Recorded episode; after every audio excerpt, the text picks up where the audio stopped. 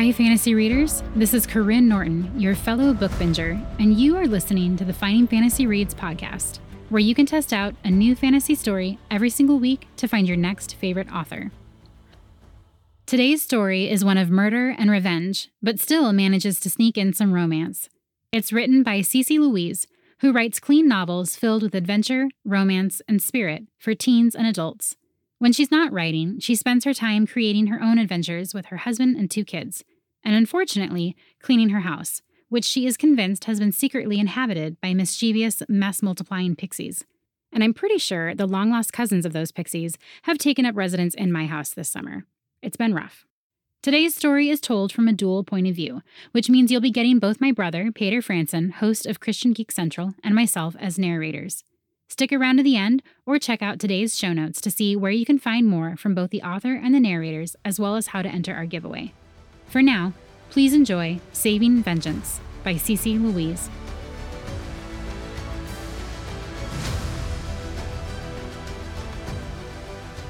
Chapter 1 Laurel.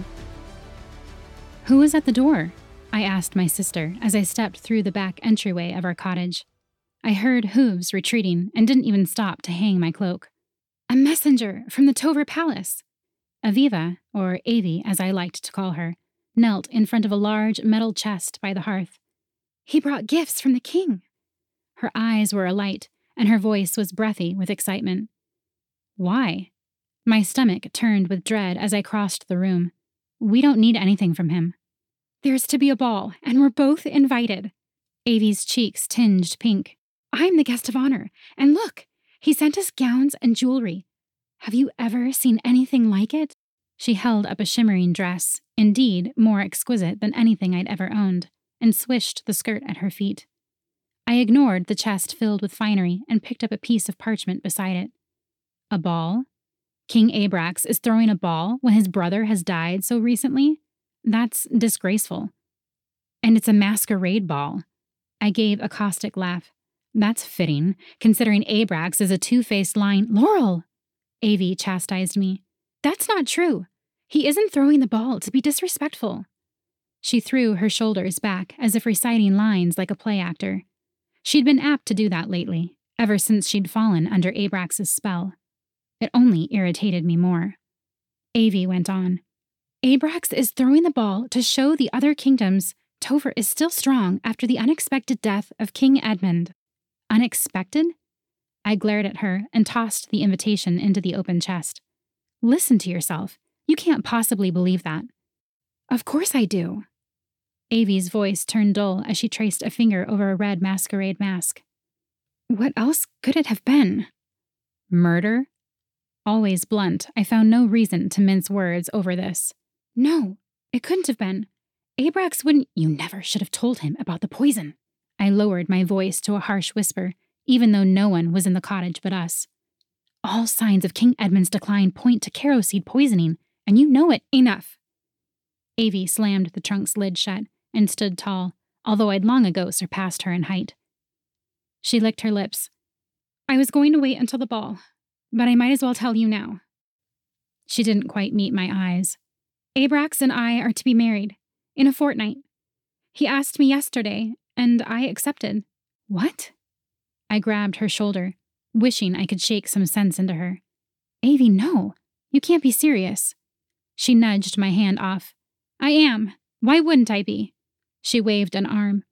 Do you really want to stay in this little cottage for the rest of your life, picking herbs and berries to survive? When I marry Abrax, I will be a queen. You will have everything. Everything I was never able to give you when our parents died. Her eyes turned resolute. She was taking a stand as the elder sister, something she did only when our circumstances were dire. Like when I was 12 and my shoes had grown too small, so she insisted I take hers until we had enough money to buy more. She'd gone almost the entire winter with nothing but woolen stockings on her feet. I won't let you do this. I kept my voice steady. I wasn't a child anymore, and I felt just as much responsibility toward her as she did toward me. I won't let you promise yourself to him. You can't stop me, Laurel. Avi's voice was firm. I've decided. You may not trust Abrax, but I do. I love him. My breath escaped my lungs as if she had slapped me. If she had yelled at me and told me she was doing it for my sake, maybe I could have reasoned with her. I could have made her see we didn't need a palace and riches. We'd survived this long together and always would. But this? If she believed herself to be in love with the man, I didn't know how I could change her mind. I knew my sister, and I knew how purely and completely she gave her heart. But I didn't know how to make her see she'd given it to someone unworthy. Suddenly, the room seemed too small, too hot, too suffocating. I turned and raced out the back door into the woods.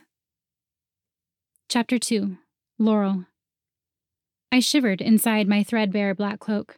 The forest was growing dark, and the springtime evening air was cool. I wish you were here. I gazed sadly at the graves I knelt beside. The uneven granite rocks did not answer. They never did. But I had faith my words carried far beyond, to somewhere my parents could hear them. It was my habit when I came here. This was my place to go and think. She'd listen to you. I stood and brushed dirt from my skirt, missing my parents more than ever. I had been so young when they died, I barely remembered them beyond flashes of recollection, happy memories when our family had been complete. Avie had been my only parent for most of my life. I couldn't lose her like this, to a man who didn't truly love her. Was she so desperate to belong to someone that she didn't see it? The rustle of leaves behind me caused me to freeze. Crack, crunch, crunch, crunch. Twigs snapped under footsteps, footsteps too heavy to belong to my sister. I whirled around, then snatched a rock from the ground and wielded it. A figure stepped through the leafy branches. When a man came into view, I sucked in a breath. It was a knight. Stay back! I raised my arm higher. Easy now. The knight took a slow step toward me. He lowered his sword, but didn't sheath it. His armor bore the crest of Tover. He was one of Abrax's knights, which meant he couldn't be trusted. Who are you? he asked. What are you doing out here all alone? Behind his visor, his eyes creased as he studied me. I did the same. Why was this knight dressed in full armor as if prepared for battle? Few people lived so far from the village or on the outskirts of Eternity Forest. Avie and I only did because it made gathering herbs easier. I could ask you the same thing, I said. I suppose you could. The knight cracked a smile, his strong jaw visible because his facial armor ended at his cheeks. What's your name?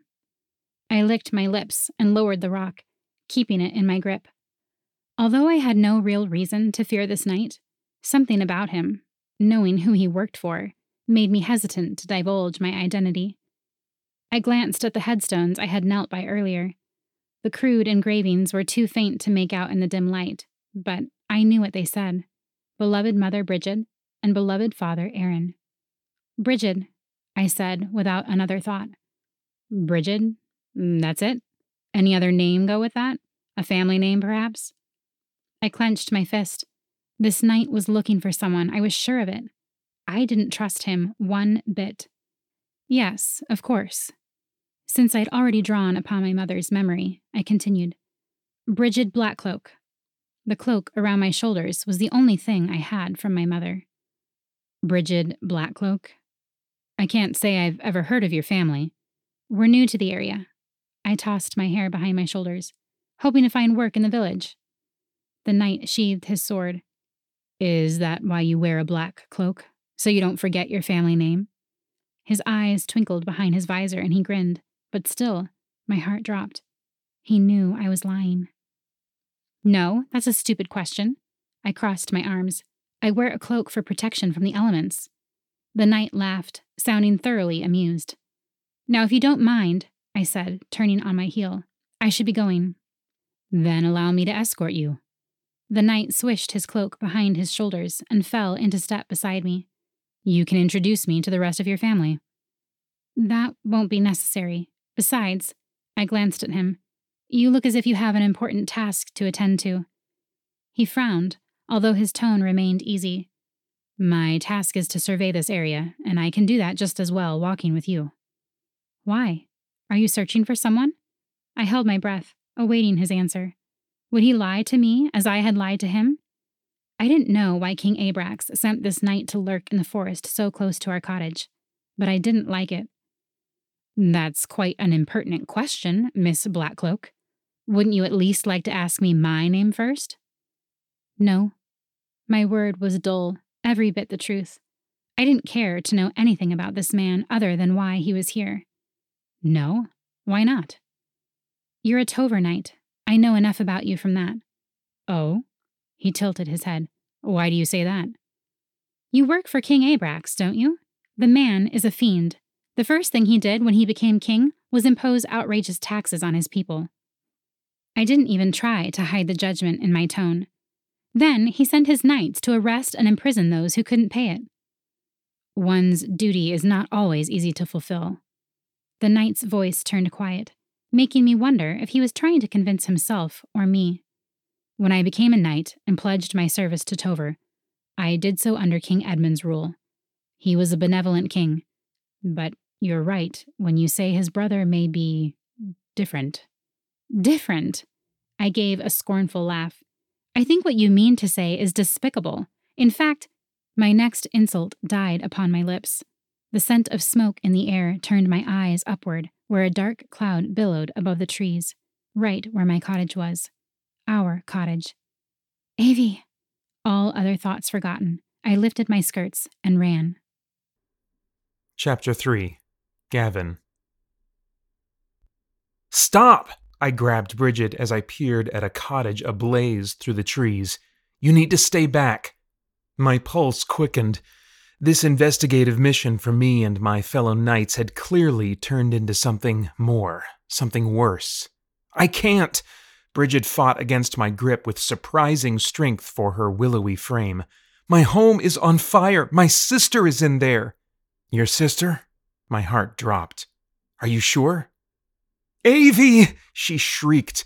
I clamped my gloved hand over her mouth, dragging her backward through the trees, far enough so the flames weren't visible. She fought me and dug her heels into the ground the entire time. That's your cottage? I asked her again once we were a safe distance away. Yours and your sister's? Yes! Now let me go! I have to help her! Listen to me. I gripped her shoulders. You can't go anywhere near there. They will kill you. What? Why? I don't know. This wasn't supposed to happen. I didn't understand it, and I voiced my confusion. We were ordered to investigate. King Abrax believed two witches lived here, but we were only supposed to arrest them if there was evidence of dark magic. Is your sister a witch? No, she's a healer. She works with herbs and remedies, not spells. She tried to push past me. Now get out of my way! Stop! If they're burning your cottage. I swallowed thickly. Abrax must want you dead. Both of you. Brigid froze as if I'd struck her. Of course. Her voice was hoarse. I knew it. I knew it. It was all lies. He was playing her this entire time. She stopped fighting me. Instead, she paced and tugged at her cloak while her voice grew angrier. He used her to learn how to kill King Edmund and get away with it, and now he wants to destroy the evidence. What are you talking about? I couldn't follow her vehement rambling. What evidence? Avie, my sister. She's the evidence. She's the one who knows what he did, even if she's too blind to admit it. I need to help her. I need to stop him. She barreled forward, crashing through the trees, and I raced after her. I grabbed her arm, but before she could fight me again, a piercing shriek rang out. Let me go! A struggling woman was led out of the cottage by two of my fellow knights. She clawed and squirmed, but she was no match against the knight's iron grips. Abrax's head knight, Kartoff, strode forward, his silver armor illuminated against the flames licking the cottage behind him. He drew his sword and grinned wickedly. I'm so sorry, Aviva. King's orders. He plunged his sword into her abdomen. Again, my gloved hand stifled Brigid's screams, while I mentally silenced my own. Although we likely wouldn't have been heard over the crackling fire and the other knight's shocked shouts. Aviva fell to the ground and lay still, except for the blood seeping from her wound. Kartov stepped back and wiped his sword, his expression unnervingly calm. Malone, Kartov commanded a knight, take care of the body. The rest of you, find the other one. That sprung me into action. Brigid had gone limp in my arms, no doubt unable to hold herself up after what we had witnessed. I dragged her away from the horrible scene, through the thickest patch of trees, and didn't stop until I was satisfied I'd put enough distance between us and the searching knights. Even so, I hid us behind the trunk of a large oak tree.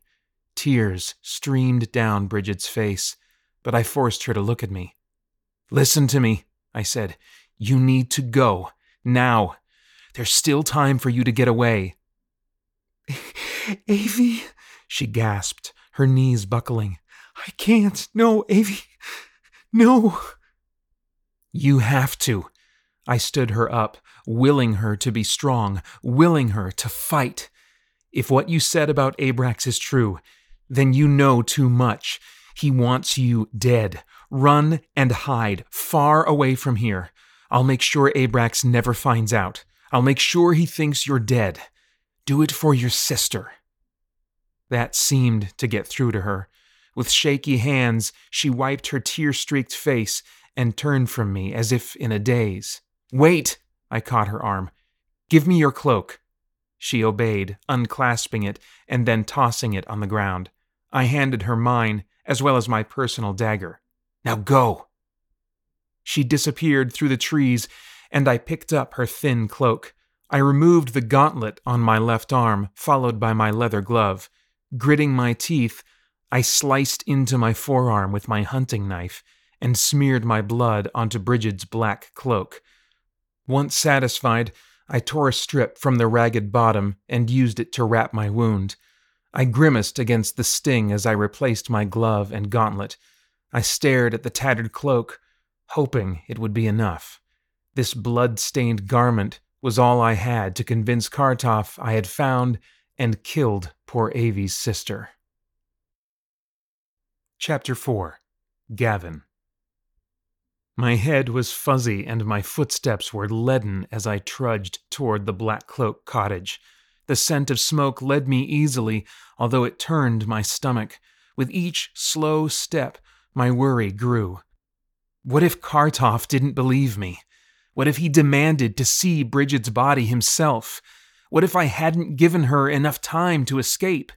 What if he found her and killed her? Repetitive thumps through the trees interrupted my racing thoughts. I veered from my path and pushed past branches to find one of my fellow knights, Malone, digging a hole in a clearing. Malone must have heard me approach because he whipped around, then leaned on his shovel and wiped his sweating brow. Gavin. Malone's eyes were pained, and anger burned behind them. He was a good knight, and one of my friends. I knew he must have been as horrified as I was by the turn of events this evening. What happened? I strode toward him, then paused when I noticed what lay behind him a still form with Malone's cloak draped over it like a shroud. Avi's body. Although her face was covered, I knew it was her by the blood stain in the middle. I swallowed and forced my gaze to meet Malone's. What did you find at the cottage? Nothing. Malone slammed the shovel's point into the earth, sending dirt flying. We searched the cottage, and there was nothing suspicious. Kartov ordered us all outside, and the next thing I knew, he set the place ablaze. He shook his head. This was a setup. And that girl. His voice broke as he glanced at the still body behind him. I know. I placed a hand on Malone's shoulder while he hung his head. I saw it. She was innocent, Gavin. A few tears leaked from the man's eyes. I know. I said again, as I grabbed the shovel and deepened the hole Malone had started. I made sure to smear my boots and armor with dirt as I hefted it from the ground. And the other one? Malone's voice held the tiniest hint of hope. I hated being the one to crush it, but I couldn't risk his well being or Brigid's by sharing my secret. She's dead too. My words were flat. I didn't dare offer him any more information. He'd learn of my self proclaimed involvement soon enough. Malone drew in a sharp breath. I can't do this. I can't serve such a wicked king. When we return to the castle, I'll end my service. Don't do anything hasty, Malone. I shot him a warning glance. Think of your wife. Abrax isn't the type of man to release a knight from his duty. I'll find a way. Twenty years I've served Tover. Malone shook his head. I never thought my service would end like this. Be careful, my friend. The hole was deep enough now, so I handed the shovel back to him. As much as I wanted to help him give Avi a proper burial, I couldn't delay any longer. I traipsed through the trees and arrived at the cottage where Kartoff interrogated the remaining knights. Well, any sign of her? The knights murmured and shook their heads. I knew most of them must have felt like Malone and I did. They weren't eager to find and kill an innocent woman. She's dead, I called out as I strode toward Kartoff. Kartoff spun to face me, and I unfurled Brigid's bloody cloak, waving it like a prize. Malone filled me in on the orders. I tossed the cloak at Kartoff's feet. I found the other witch and sliced her through before she could hex me. Well done. Kartoff eyed me, and it took all my strength not to cringe or pull my sword and show him the same mercy he'd shown Brigid's sister. It was an honor, Sir Kartoff. I gave a stoic nod. I'm relieved Tover is safe from their dark magic. Kartoff grunted, while the other knights, knights who knew me, murmured in anger and confusion. I prayed they wouldn't give me away. Kartoff hadn't been one of King Edmund's knights. He had come to Tover with Abrax, and after King Edmund's death, Abrax made him his head knight. I hoped Kartoff hadn't paid enough attention to my true nature to know how out of character my words were. Take me to the body. Kartoff snatched the cloak from the ground and examined it. I already buried it. I brushed the dirt from my hands with broad strokes. Kartoff shoved the cloak against my chest. Then take me to the grave. Very well. I offered another obedient nod, while internally cursing myself for not digging a fake grave. Follow me. I waved my arm and headed back into the forest. Kartoff followed with a lantern. I walked slowly as I weighed my options. Malone should have been finished burying Avi by now. That was the only grave I had to show Kartoff. When we reached the spot I had last left Malone, much to my relief, he was not there. The shovel he had used lay beside the giant mound of dirt. I gestured toward it. We put the witches in the same grave. Let them rot together, I say. Kartoff snatched the shovel and thrust it into my hands. Show me. I raised my brow. You want to disturb the final resting place of two witches? Surely you've heard stories about what becomes of men who do that. Neither of us will be safe from their wrath. The resounding hoot of an owl startled us both. When Kartoff's eyes found mine again, the suspicion that had been there earlier was replaced with fear. Fine. Kartoff's gaze flickered to the treetops. We're due back at the castle to report to King Abrax anyway. He hustled through the branches, leaves shaking in his wake. I followed with the shovel in hand and cast one last glance at Avi's grave, saying a silent prayer she would rest in peace. Chapter 5 Laurel I stared at the fresh mound of dirt as my heart broke all over again in the early morning light. I shouldn't have come back here. It was foolish, but when I'd woken after hiding in the forest all night, only one thought had driven me toward my home. I had to see it for myself. Part of me hoped desperately it was all a terrible dream, that there was another explanation for the knight's cloak I wore around my shoulders. But no, here was the proof. My only consolation was, by some strange coincidence, Avie had been laid to rest mere feet from my parents' graves. Perhaps simply because this spot was the first clearing beyond our cottage. Whatever the reason, I found some comfort Avie did not lie here alone. I imagined her spirit reunited with our parents, and a sad smile found its way to my lips as I wept for my only sister. My heart ached to see her again, and I wished Kartoff would find me too so I could join her. Although I had been spared, how cruel it felt to be the only one in my family that death had left behind. But there were no signs of any knights. The knight who had saved me must have convinced Kartoff I was dead too. When I finally dried my tears and placed fresh honeysuckle, Avie's favorite flower, on all three graves, I left the clearing and headed for our cottage. I wouldn't stay long. I couldn't. But maybe some things had been spared from the fire that I could use on my journey. At the very least, I could pick some vegetables from our nearby garden, as long as that hadn't gone up in flames, too. The wreckage of my former home was another blow. The stone and wood structure had crumbled, and the air smelled heavy with smoke.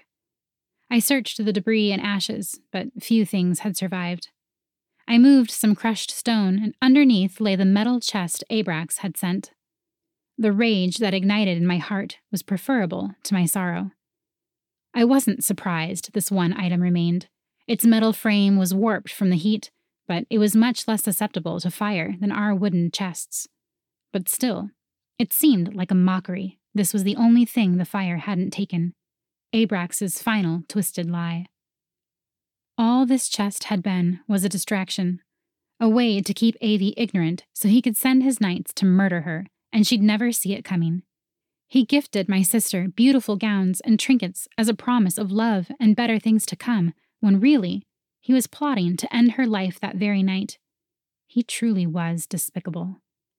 As I pawed through the wretched chest, plucking items I could sell, a plan formed in my mind. A dangerous plan that curled deliciously and reared its head like a beautiful, ferocious beast. Why not use these things one final time? Why not go to the masquerade ball? If I went to the ball in disguise, I could catch Abrax off guard. I'd only met him a few brief times when he'd visited Avie, and now he thought me to be dead. He wouldn't expect to see me there or ever again.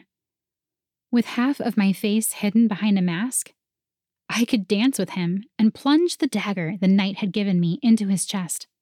I could end him for good. The thought fueled me the way nothing had before. It was a foolhardy plan, one I would likely pay for with my life, but I didn't care. I didn't care if I wound up in a dungeon or dead. All I cared about was avenging my sister's murder.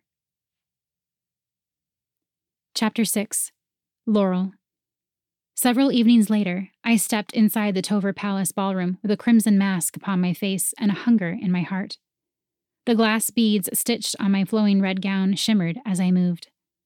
I had chosen the simpler of the two dresses, for the grander one had likely been intended for Avie. It may have been risky for me to be in this ballroom in that dress, but I suspected Abrax hadn't even picked the gowns himself. Despite what Avie had believed, Abrax never loved her. He'd probably delegated the task of choosing the dresses to a servant. The crowded ballroom stifled me, so I unclasped the black fur lined cloak the knight had given me. After hanging it on a hook on the wall, I caught my reflection in a gilded mirror.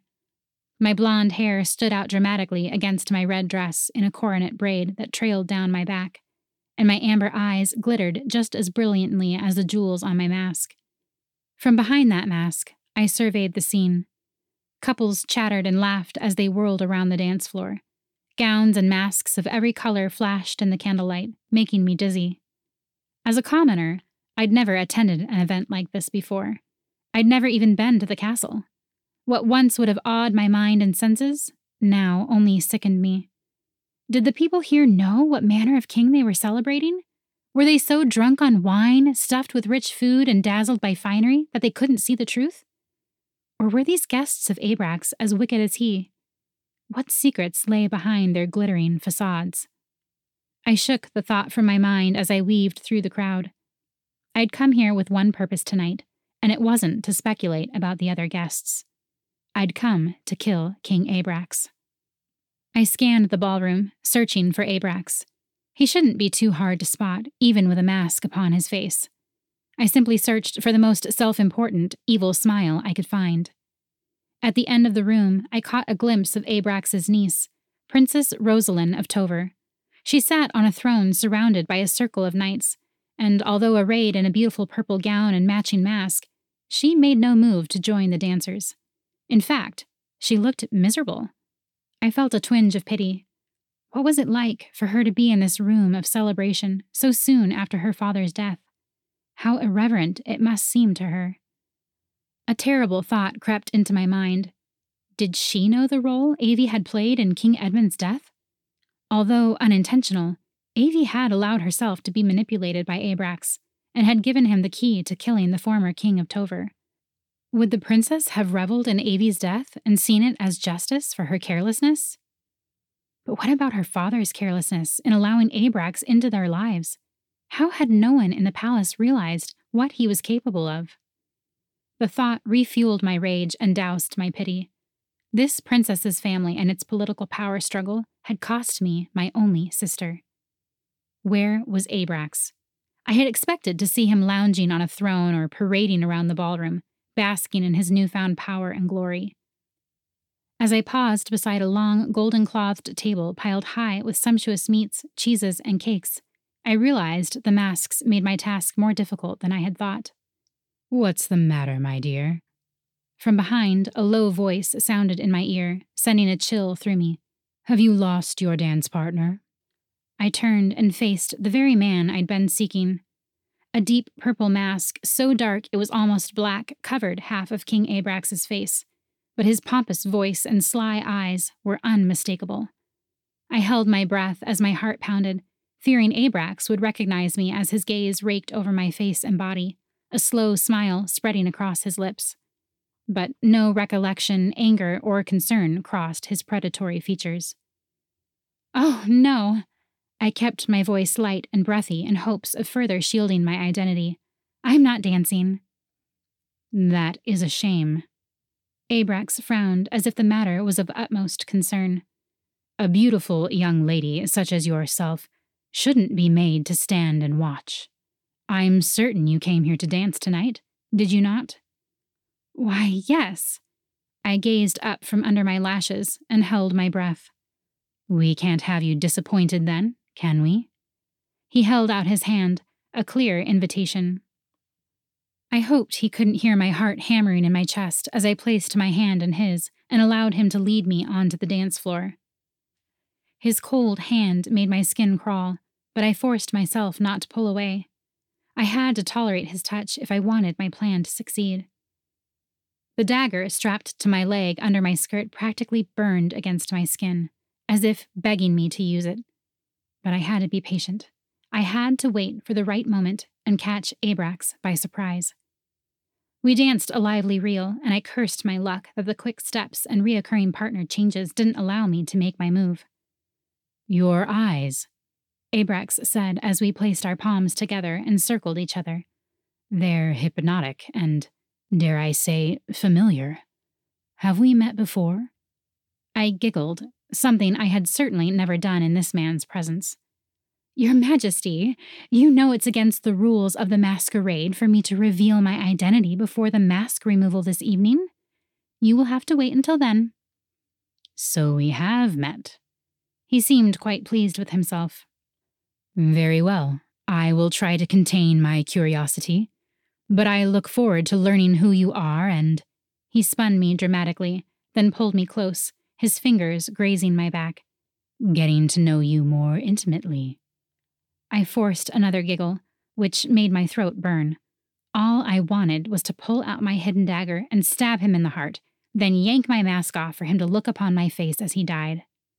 But the dance called for another partner change, and I was handed into the arms of a tall man wearing an emerald green mask. To my surprise, his piercing eyes glared at me. Before I could ponder this, I was returned to Abrax's side. He dipped me low for the dance's dramatic finale. As the last note died away, we straightened. The entire room applauded, and the music changed to a slow, haunting melody. I turned to Abrax expectantly, but before I could request another dance, his attention was stolen. King Abrax? The man with the green mask stepped between us. May I have a word with you? It's urgent. Excuse me, Abrax said to me, and left the dance floor, while he and the man engaged in low conversation. I swallowed slowly, my throat tight. Did the man with the green mask recognize me somehow? Was that why his eyes had been so disapproving? Was he revealing me to Abrax? Would I be imprisoned or killed before I even had a chance to carry out my task? I turned toward the dancers, preparing to run, when Abrax caught my arm. Please excuse me for a moment, he said. There is a matter I must attend to. He strode through the crowd and out of sight. I released a shaky breath, although my heart sank. I had been so close. I reached for my cloak, ready to follow Abrax, but a hand on my shoulder stopped me. Whirling around, I faced the man who had interrupted us. Dance with me? He held out a hand, his black coat trimmed in green velvet accentuating his broad shoulders. Although shadowed by his mask, his eyes were still accusing. I'm sorry. I turned away, now more annoyed than alarmed. I don't wish to dance at the moment. I'm afraid I must insist. The man grabbed my hand and placed his other arm around my waist, then whisked me to the center of the ballroom. I was about to push him away when his voice sounded low and firm in my ear. You shouldn't have come here, Brigid. I pulled back and surveyed the man anew. Instantly, I knew who he was the knight who saved me in the forest. Yes, his strong jawline was the same, although I was surprised he wasn't dressed as a knight, but as a guest of the ball. His face was still a mystery behind his mask, but unlike when he'd worn his visor, I could now see his sandy blonde hair clipped close to his neck. I had to, I replied, equally as quiet. The knight spun me, then pulled me to his chest and whispered again If Abrax discovers you here, he'll kill you. His words didn't frighten me. I already assumed tonight would be the night I'd die. I just had to make sure Abrax did as well. For me to murder the king in such a public setting would mean my immediate arrest and punishment. Instead of answering the knight, I asked, How did you know it was me? You were wearing my cloak, remember? The knight quirked the same half smile he had in the forest, and I couldn't help but think that, under different circumstances, he might be quite charming. And let me guess. His hand at my waist slid to the small of my back while he dipped me. Then he leaned down and murmured in my ear, You brought my dagger, too. He drew me upright, elegantly and effortlessly. My breath caught in my throat as the momentum tilted my chin so his lips hovered above mine. I quickly turned my head and whispered, If that's what concerns you, fear not. You may have them back after tonight. I will have no more use for them. The knight made a displeased noise deep in his throat. Then he ushered me from the dance floor and grabbed my cloak off the hook. His grip tightened on my arm as he pulled me out of the castle, down stone steps, and into a dimly lit garden. A multitude of flowers, whose blooms dripped from recent rain, filled the air with a soft fragrance. I know what you're planning. The knight draped his cloak around my shoulders and placed my back against a nearby tree. He lifted his hands and rested them on either side of me. To a passerby, we would look like lovers conversing intimately. He leaned forward and faced me squarely. And you can't kill him. Not here. Not like this. I lifted my chin. I can. Perhaps I should have denied his accusation, but it seemed pointless. This knight was smart. Lying to him would do me little good. He had helped me once before. Maybe I could convince him to help me again. Abrax needs to be stopped. You're right. The knight glanced over my shoulder and sighed heavily, his warm breath tickling my cheek. A pleasant tingle ran up my spine, which increased when his intense gaze met mine again. But not like this. He has too many loyal knights and guests here. If you kill him tonight, publicly, you won't be able to escape. You'll be executed immediately. I'm prepared to do whatever it takes to exact justice. Justice? Don't you mean vengeance? His eyes narrowed. There's a difference, you know. Not with a snake like Abrax. Is this really what your sister would have wanted? For you to throw your life away for the sake of vengeance? What happened to your sister was terrible, and Abrax should be brought to justice. But doing this, sacrificing yourself, it won't bring her back. His voice softened and his eyes pleaded with me. If you want revenge, go on and live a beautiful life. Honor your sister's memory that way. Don't let your hatred destroy you. His words and expression caused my emotions to stir dangerous ones that tugged at my heart and begged me to reconsider my plan. Deep sorrow and a strange sort of hope I didn't understand. For some reason, this knight seemed to care what happened to me. But why?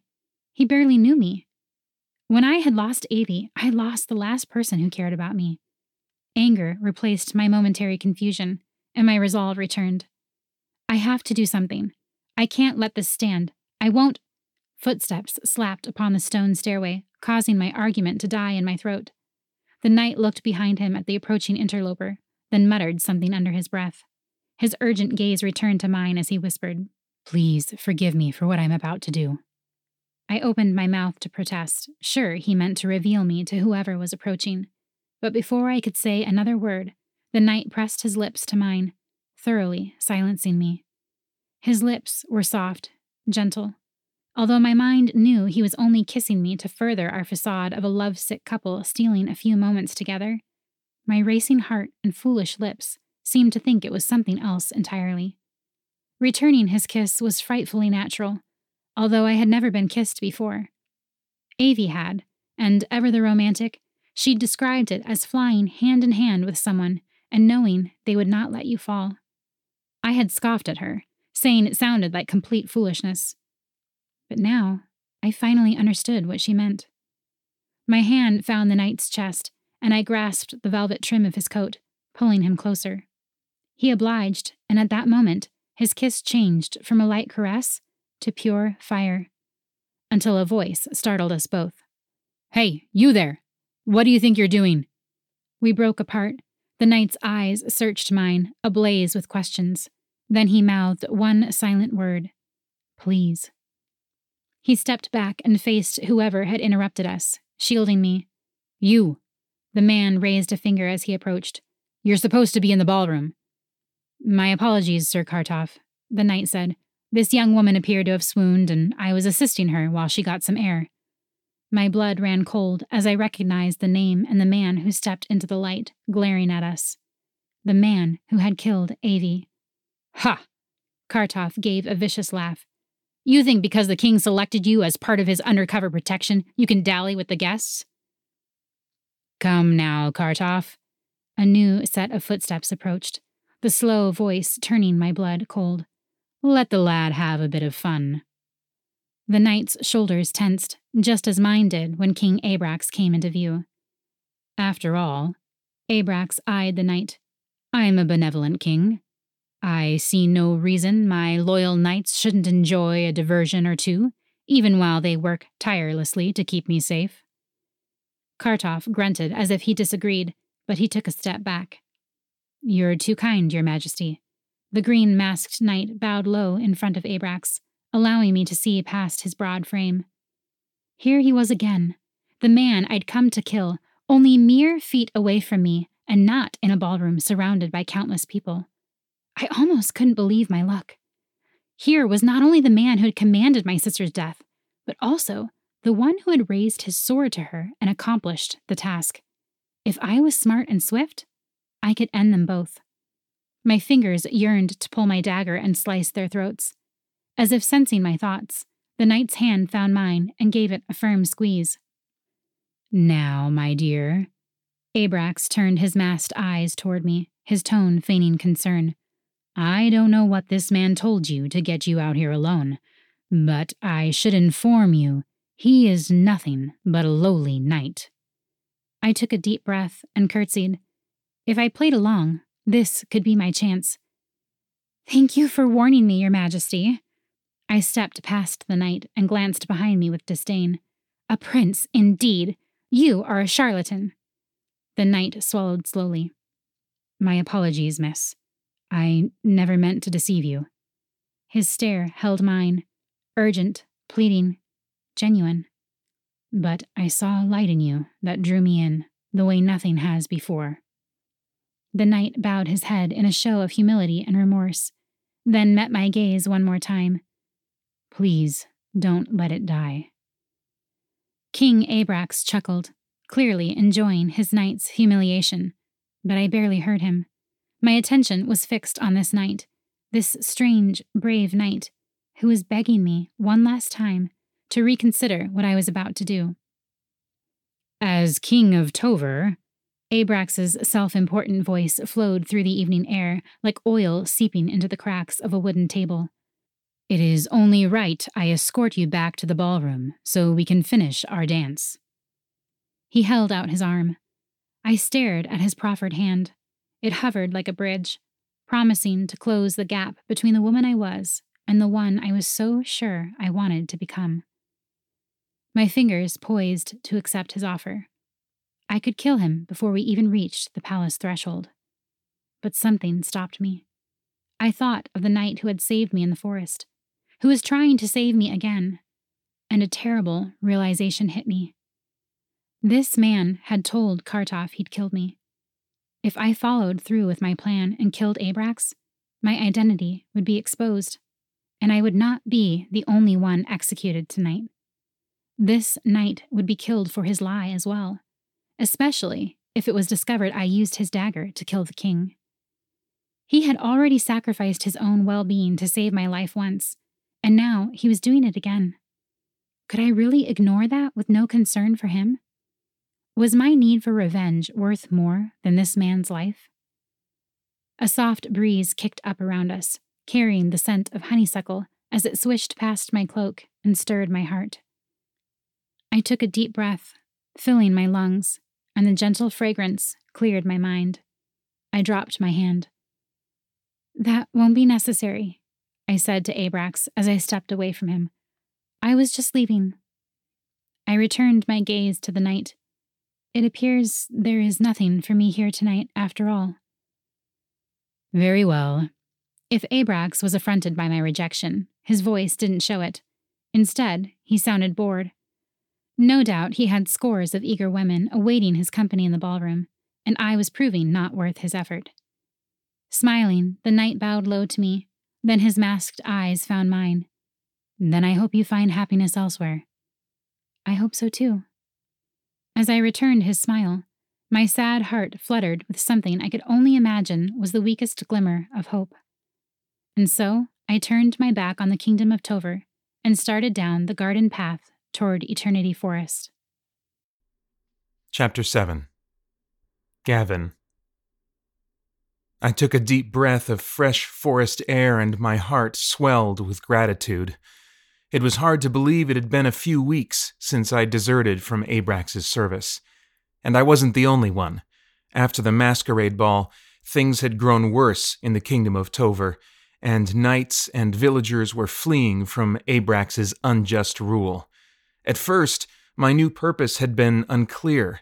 I'd pledged my life to serving Tover, to serving the people there. How could I abandon them?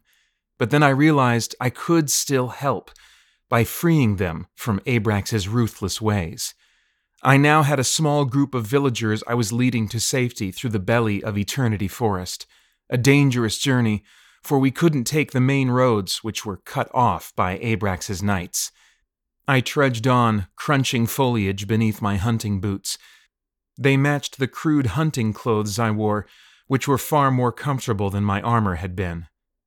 I brushed a hand across my new beard and then through my hair, which had grown past my ears.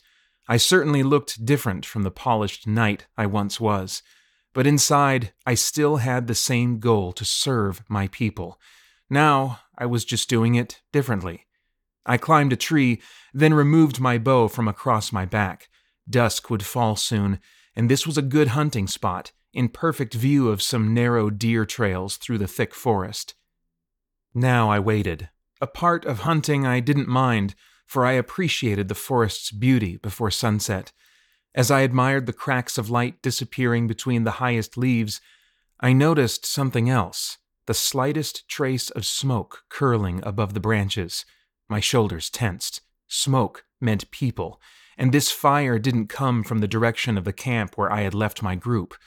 I climbed down from the tree and crept toward the smoke. I had to know if that fire was part of a camp of Abrax's knights. As I navigated the woods, the scent of smoke soon guided my way, and before long, I peered between the leaves at a crude campsite.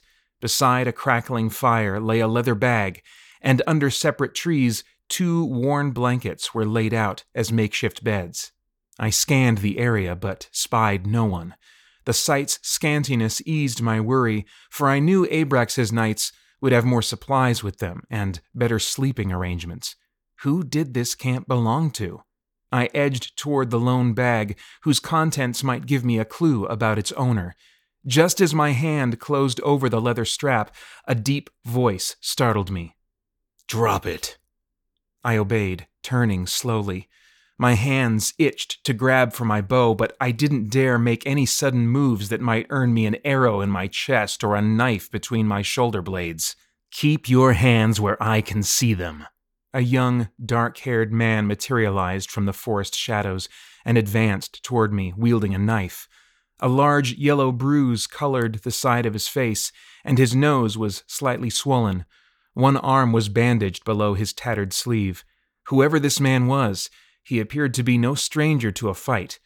Perhaps I could reason with him. Look, I don't want trouble. Drop your bow, the man commanded, closer now. If the fierce look behind his eyes was any indication, I was fairly certain he didn't share my sentiment for amity. Very well. I let my bow slide from my shoulder, followed by my quiver full of arrows. This man would attack with his knife before I could nock an arrow. If it was my bow he wanted, I'd let him have it. Predictably, when he got close enough, he stooped to retrieve my fallen weapon. That was my chance. I lunged at him, throwing one arm around his waist while the other wrestled for the knife in his grip. The man bellowed, and although I had taken him by surprise, he held fast to his knife until we both stumbled and it flew from his hands and skittered across the forest floor. My hands went for his neck, but his fist was faster, striking my jaw. I howled as I fell back, my head hitting the dirt. The pain jarred me, but I rolled over and pushed to my feet. Now free, the young man didn't waste any more time on me. Instead, he scrambled for his knife, but I reached him again before he could grab it. I sent a fist flying into his cheek and thrust him toward the earth.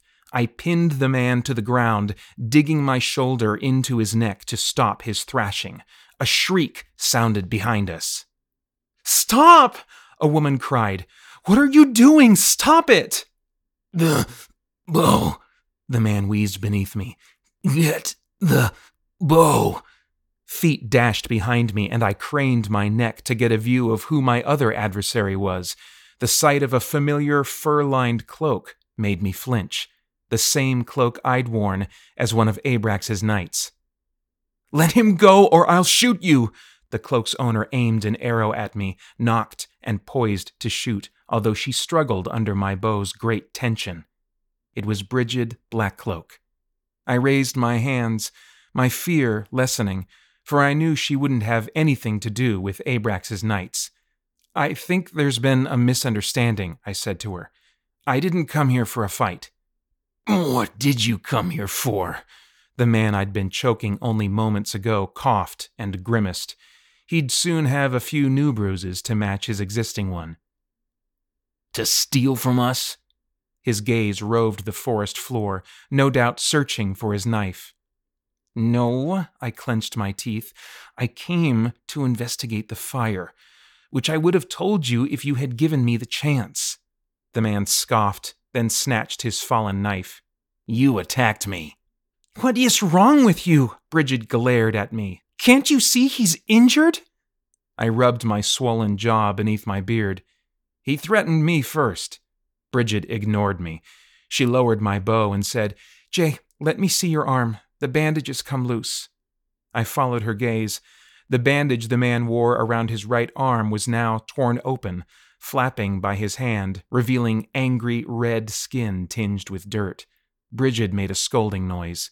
This will need to be cleaned again, Really, Jay, if you ever expect to heal, you need to be more careful. The man named Jay set his jaw as Brigid tended his wound. Then he jerked his chin toward me. Who are you? I'm a hunter, I replied. My name's Gavin. I glanced at Brigid, realizing that despite our few encounters, I'd never told her my name. She continued her work, showing no signs of recognition. Why are you hunting all the way out here? Jay continued to eye me suspiciously. No one lives this deep in Eternity Forest. I don't live here. I left Tover and I'm just passing through. More information than I would have dared to tell a stranger, but the woman beside him was no stranger. At the mention of Tover, Brigid's eyes flashed upward and she assessed me. When our gaze met, she pursed her lips, then looked away. Clearly, she had no idea we'd met before. Not that I could blame her. Both times my face had been partially covered, and what she had seen of me looked much different now. A beard hid my jaw, and my hair was longer. Plus, being on the run, I had lost a little weight. I'm Jay, the man said. And this is Laurel. We're traveling too. Jay? Laurel? I nodded my head to each of them, my words pleasant, although my mind spun. She hadn't given me her real name. Of course, I'd suspected as much when I met her, but I'd grown used to thinking of her as Brigid Blackcloak. How would she react if I told her who I was? Even though I had helped her, every day guilt gnawed at me that I hadn't been able to do more for her, that I hadn't been able to save her sister. If she learned who I was, would she hate me? Would I remind her of the most terrible moment of her life? Would she even be able to look at me? I didn't want that. I had begun a new life here in the forest, and I didn't want her to know me as the knight who had served Abrax for longer than I should have. I wanted her to know me for who I truly was, even if I was still discovering that. So, I cleared my throat. Where are you two headed? We aren't sure yet. Jay exchanged a look with Laurel as he slipped his knife into his belt. Due to our circumstances, We've been living in the forest, moving around as much as we can. Laurel nodded. In her eyes were sadness and the look of someone who was lost. I didn't know Jay's story, but I knew she, like me, must be searching for a new beginning. I'm leading a small group to Galesmore, I said, hesitantly at first, but my confidence soon grew. It's a wonderful kingdom, the perfect place for a fresh start if that's what you're looking for. You both can join us if you'd like. Perhaps. Laurel's eyes found mine again, with a hint of interest in them. Galesmore, Jay echoed, his stare far off. It is a good kingdom. Why don't you come and meet the others? Then you can decide. I'd show them what our group had to offer, what I had to offer. It wasn't much, but if Laurel would allow me to help her get somewhere safe, Perhaps the guilt curled deep in my chest would subside. Our camp isn't far. All right, she said softly while Jay nodded. Follow me. I waved an arm and began walking. They fell into step beside me. I glanced at Laurel as we made our way through the thicket, the sound of our footsteps keeping time together oddly comforting. I longed to ask her so many questions, mainly how she was holding up after all she'd been through, but I couldn't without revealing myself. I wondered about the man she traveled with. If not for her association, I would have been far warier of him. What was their connection? Although she had made no mention of a brother, I found myself hoping that was who he was. What do you do, Gavin? Jay asked, his voice laced with a hint of suspicion.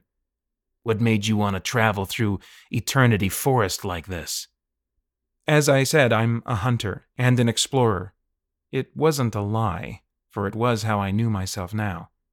When I learned of the suffering being afflicted upon the people of Tover, I realized I could help those seeking freedom and a better life by using my skills to assist them on their journey. That's very noble of you, Laurel said. I shrugged, her praise feeling misplaced. Any nobleness I possessed had come at a price. My bravest, most selfless actions had been born out of my weakest and most passive. I should have left Abrax's service the night he ordered the death of two innocent women. Malone had. I hadn't seen him since our last conversation while we buried Avi's body. I prayed he and his wife had escaped Tover before Abrax discovered he deserted. Good man, Jay said under his breath, and despite his earlier distrust for me, I could tell he meant it. His voice softened when he spoke again. I'm not sure if you need it, but I may be able to assist you. I used to explore these woods myself, and I can help you choose the safest route to Galesmore. It was an offer too good to pass up. Although I knew parts of Eternity Forest, the farther we got from Tover, the less familiar I was with the land, and the more dangerous the forest became. Well, Jay, Laurel, I paused as I looked at each of them. It appears we may be able to help each other after all. Chapter 8 Gavin That evening, I left my tent after a long conversation with Jay and sat in front of the dying fire to begin my night watch over the camp. Laurel was the only one still awake. She sat a few feet away, sorting leaves and flowers from a satchel upon her lap. Did Jay tell you his story? Laurel asked, without looking up from her task. He did. And what do you think of it? I'm not quite sure. I ran a hand across my bristly jaw, but I'm glad he told me the truth. I've known quite a few dishonest men in my life, and he doesn't strike me as one of them. She nodded. It wasn't long ago I found him in the woods, injured and alone. I didn't know what to make of him, but he needed my help, so I gave it. Since then, he's been nothing but forthright. I may not have all the answers to who he is, but I trust him. I pondered her words, feeling more at ease with my decision to trust the man, too. If Laurel was vouching for him, I saw no reason not to. Are the two of you, I chose my next word carefully, involved? No, she laughed, clearly understanding my meaning. Heaven help the woman who steals his heart. I fear he'll be far too stubborn to even realize it and will put them both through turmoil. I laughed too, my heart suddenly lighter. Crickets chirped a lazy tune, one of my favorite forest sounds, and I stretched my long legs in front of me, content in the early summertime melody. While Jay had been candid about his troubled past, I knew the woman beside me wouldn't be so willing to talk about hers. What are you doing with all those plants you've gathered? I turned to Laurel, mesmerized by her graceful fingers as she pulled leaves, flowers, and seeds from various plants and discarded the rest. A soft smile lined her otherwise guarded face. I use them to make medicine and balms. Many of the plants in Eternity Forest have healing properties if you know the right way to use them. That's interesting. Is that how you helped Jay? She nodded. How did you learn to do that? My sister her voice caught slightly, but there was a hint of pride. I held my breath, wondering if the memories were too painful for her to go on.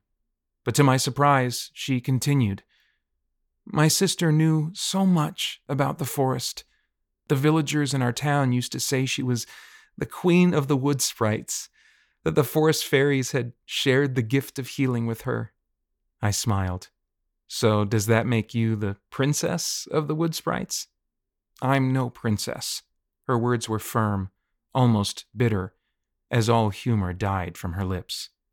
Perhaps another title would suit you better. I regarded her, hoping I could bring that momentary ease back to her heart. What about the charm of the wood sprites? It seemed like a fitting description, with her amber eyes alight and her lithe form peeking out from the folds of my cloak. She resembled a wood sprite herself. She laughed, a bright, tinkling sound that stirred my heart, the same way it had stirred when her lips danced across mine that evening outside the ball. I can't say I've ever been called charming before, she said, but maybe the fairies are more generous with their titles. I'm certain they would approve. I crossed my arms in front of my chest, satisfied to remain here all night and listen to her laugh if she would continue to grace me with it especially since they bestowed their gift of healing upon you. She laughed again, a sound more melodious than all the crickets in Eternity Forest. At that moment, I could almost imagine there were wood sprites about, flitting past the leaves and peering out from hollow trees as they gave us their blessing. Perhaps, in time, we would both find healing.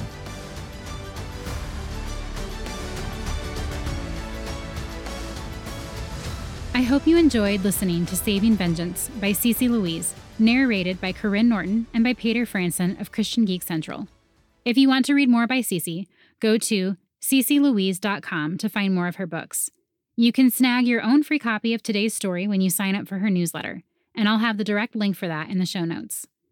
Don't forget about this month's giveaway, which includes a paperback copy of Desperate Forest by Cece Louise, which continues with the story of Princess Rosalind.